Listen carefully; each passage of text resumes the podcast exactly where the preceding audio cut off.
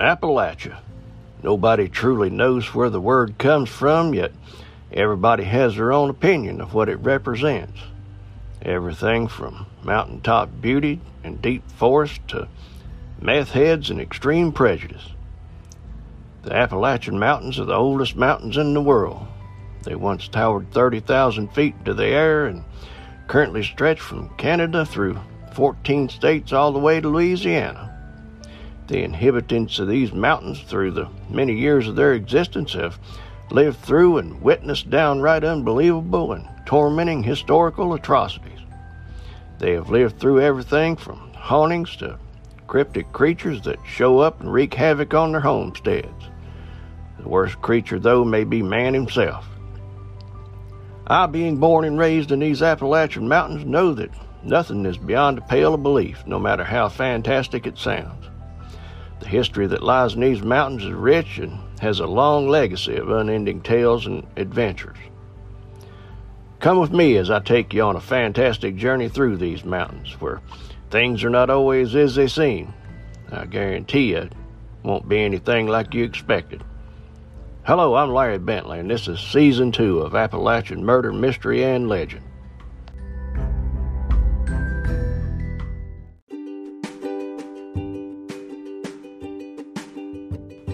Welcome back, my good friends. Good to see you again today. Thank you for your time again.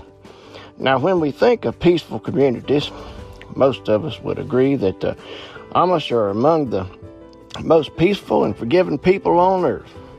My experience with the Amish folks has always been very pleasant.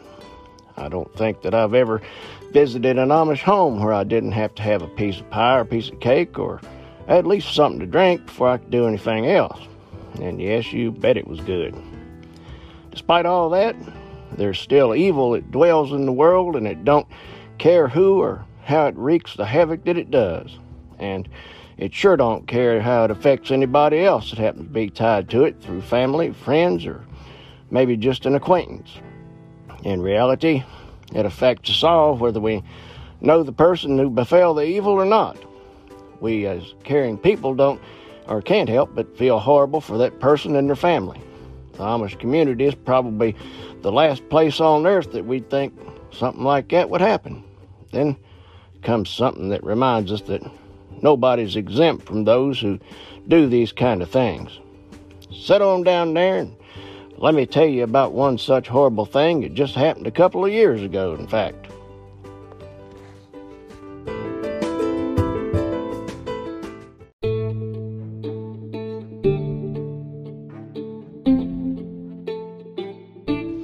For this one, folks, we're headed back to Lancaster County, Pennsylvania. Now, we've been there a couple of times, in previous episodes, you know, the ones called The Murder of Aaron Dillard and Powwow Hicks and Murder, just for a couple of them. But on Sunday, June 21st, 2020, Linda Stoltzfus, who was an 18 year old from the Amish community of Upper Leacock County, Pennsylvania, or Leacock Township, Pennsylvania, which is in Lancaster, never returned home from church. She was last seen on Stumptown Road in Bird-in-Hand, which is in Lancaster, too. She was wearing a tan dress, white apron, and white cape. She was reported missing to East Lampeter Township Police, and that was also in Lancaster. Linda was a well behaved young girl who was described as being naive to the ways of the English. Now, by English, they only mean outside of the Amish community. The world outside of the Amish community is referred to by the Amish as English. And trust me when I say that they don't mean any offense by it whatsoever. Linda had attended church as normal and had left for home around 12:30 for the one mile walk back to her house where she planned on changing clothes and going straight to youth meeting to spend the rest of her day. By Monday morning on June 22nd, Linda was reported missing. There were hundreds of volunteers that showed up from around the area to search for her. Volunteers from the community checked through creeks, ponds, woods, and fields to absolutely no avail. Linda was just nowhere to be found. At 7:45 that evening, the folks of the community held a prayer vigil for her along North Ronks Road. Next day, volunteers continued to search for Linda near Enterprise Drive and Old Philadelphia Pike, and frustrating as it was, they still didn't find a single clue. Wednesday, June 24th, the FBI joined East Lampeter Township Police in the search for Linda. East Lampeter Public Information Officer Lieutenant Matthew Hess made a public statement pleading for Linda to confirm she was okay should she have left on her own accord. This while crews continued to search the upper Leacock Township. Now, the reason for such a statement from police came from the thought that just maybe Linda had up and gone on a sudden rumspringa. That's when a young Amish lady or gentleman reaches late teens and is considered on the precipice of adulthood. They go into the English world to weigh for themselves whether or not they want to remain Amish or go forth into the English world to live their lives. That's referred to as a rumspringa. Thursday and Friday of the same week, police investigators started diverting their attention more toward the hundreds of tips that had come in about Linda. Overall, there were only so many times that you can search the same area over and over. By Sunday, the Stoltzfus family made a statement about the amount of people posting on their Facebook page about Linda's disappearance. They said that they would continue to remove disrespectful comments that are inconsiderate or spreading false information. The family then said, now that's the primary and secondary search of the local area have been completed. The primary way you can help Linda right now is just by, by being prayerful. That was kind of surprising to me, being that they don't have computers, how they would know what was on Facebook page. But after I thought it through, I guess that something must have been going on behind the scenes to try to lure somebody out. Wouldn't you think? Yeah, that's what I thought too. On Monday, June 22nd, the East Lampeter Township Police Department said they want to talk to anybody walkers, bicyclists, or motorists who were on Mill Creek Road, Stumptown, Gibbons, Beechdale, or Mill Creek roads between 8 a.m. and 4 p.m. on Sunday, June 21st. By Thursday, July 2nd, billboards and posters about Linda were plastered on Route 30 all over the place, as well as in York County, and by Friday, the FBI offered a reward of up to $10,000 for the information about anything about Linda. The reward was for information leading to her recovery, of course, and identification and arrest of conviction of the subject or maybe subject who had had anything to do with her disappearance. Then, on Saturday, July 11th, the Lancaster County District Attorney's Office announced that a man, Justo Smoker, of Paradise Township had been charged in the disappearance of Linda Stoltzfus. The DA's office said that they have reason to believe Linda was harmed following her abduction. Young Mr. Smoker became a person of interest after multiple witnesses had seen a red or orange vehicle with an Amish woman in the passenger seat. The next day, the search for Linda continued for two more days after police arrested Mr. Smoker for kidnapping her. Now, who exactly was this uh, Smoker fella? Well, Justo Roberto Smoker had been born in South America and was adopted by a Mennonite family. He was a former high school wrestling all star who had a 3.0 grade point average and earned a place in the Lancaster Lebanon Wrestling All Star team in 2003. In 2007, Mr. Smoker pleaded guilty to several robberies, during which he and his brother Victor had a BB gun and used it to rob four different businesses between August 8th and August 13th of 2006. Judge Joseph Madenspacher told Mr. Smoker at his sentencing hearing in 2007 that he could have fashioned a sentence that would have kept him in prison for twice as long, if not for the rest of his life. But Judge Madenspacher said that he imposed a sentence that ensures society is protected, but that Mr. Smoker could still come out and lead a reasonable life. In addition to the prison sentence, Justo was ordered to pay $7,286 in restitution. Now, his brother Victor was released from prison in 2016, while Justo, well, he ended up serving nearly his entire minimum on the sentence and was released on February 28, 2019. So something tells me that he must have had a bit of a problem in the big house. You're not going to believe what how this goes for the rest of the story. I'll be right back. You're listening to Appalachian Murder Mystery and Legend with Larry Bentley.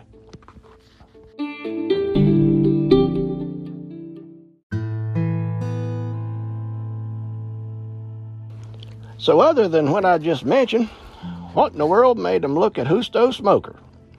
A week after Linda was reported missing, several witnesses told police that they had seen a red or orange car in the Gap area with a Amish woman in the passenger seat and a man driving, like we said before. But later, enhanced surveillance video taken from near where she was abducted showed a red car with a license plate police traced to Justo Smoker. When they looked closely at the video, police could literally see a man pounce on, grab Linda, and drag her out of her picture, out of the picture of the camera, and presumably to his waiting car, just off camera. That's why they went knocking on Justo's door. By Monday, July 13th, community volunteer searches for Linda were winding down with no luck at all. Then on Thursday, the Lancaster County District Attorney's Office hosted a press conference with several entities involved the search for Linda, police are in the search for Linda. Police asked the public to give more tips and information. And investigators also put up photos of Mr. Smoker's car and asked anybody who had seen the car to call the police. So on July 21st, it was a month to the day since Linda went missing. The DA's office hadn't released any new information pertaining to Linda's disappearance, and she was still not yet found. Sounds like something else going on there behind the scenes again, don't it? Well, Saturday, July 25th, there was yet another search mounted for Linda near Wallace Road in East Earl Township. Still nothing at all was found. And by Tuesday, the 28th, it was announced that there would be a prayer ride for Linda as a, an act of solidarity with the Stoltzfus family and the surrounding community. The ride was held on August 8th. But by August 5th, Mr. Smoker appeared in front of a district court judge for a preliminary hearing that lasted two and a half hours. New evidence presented was a red zip tie found along with Linda's bra and stockings, which were buried near a railroad track. His arraignment was scheduled for August 28th. It appears that something was indeed going on under the radar. The police found Linda's possessions after a tip was called in from a witness who saw the car described in the by the police, sitting near a railroad tracks with a man hiding behind it burying something.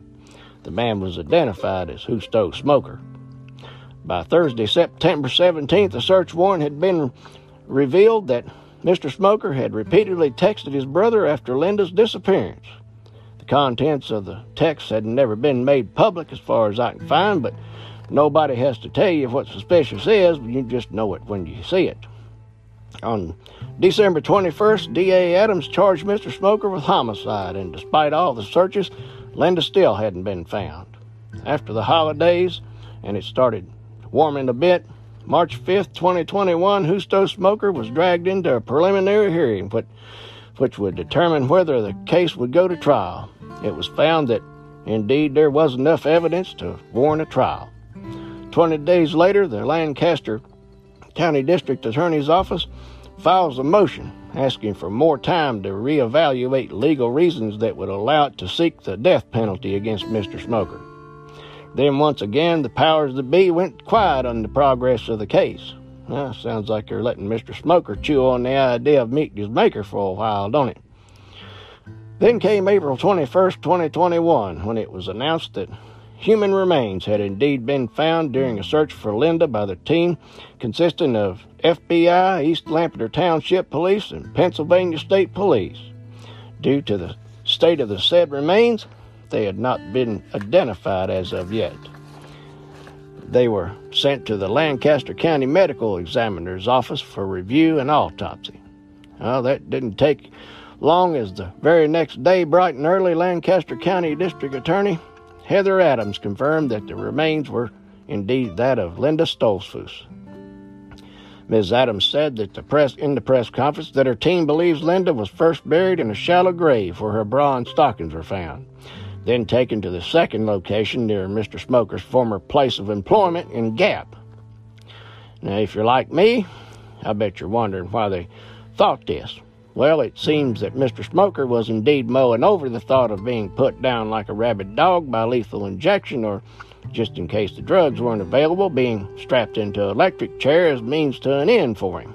So, it seems that he came clean with the whole thing, telling them where they could find Linda's body, how it got there, where he'd moved it from, and he had indeed buried it right where they'd found the bronze stockings and then went back and moved it once the heat was on.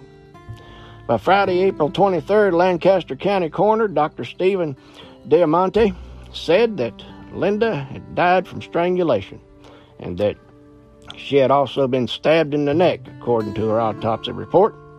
Dr. Diamante had been able to identify Linda through dental records, he said.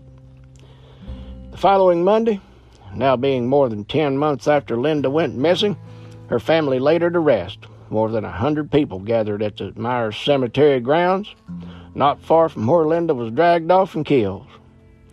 On July 21, 2021, Justo Smoker was set to plead guilty to homicide, false imprisonment, and kidnapping.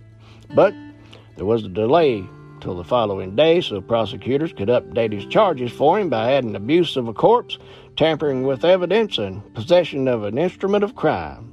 They also added a criminal homicide charge with a designation indicating first degree felony. That would include the possibilities of first, second, or third degree murder along with voluntary manslaughter. On July 23, 2021, Mr. Smoker pleaded guilty to third degree murder, kidnapping, and all the other charges that went along with it before presiding Judge David Ashworth, where he was sentenced to 35 and a half years in prison for his trouble. But since he was on patrol with, or parole at the time he did all that, he got another 17 and a half years tagged on to be served consecutively. Thank God that he'll be 87 years old before he gets his first parole hearing. Of course, he went through the same old song and dance that all these murderers go through, crying, saying that he was sorry and that he didn't know why he did it or why he would do such a thing. Well, nor, I, nor do I, folks, and I'm sure you don't either. We just don't think like that.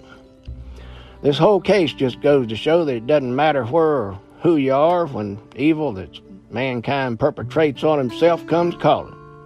We who live in these old mountains know this all too well.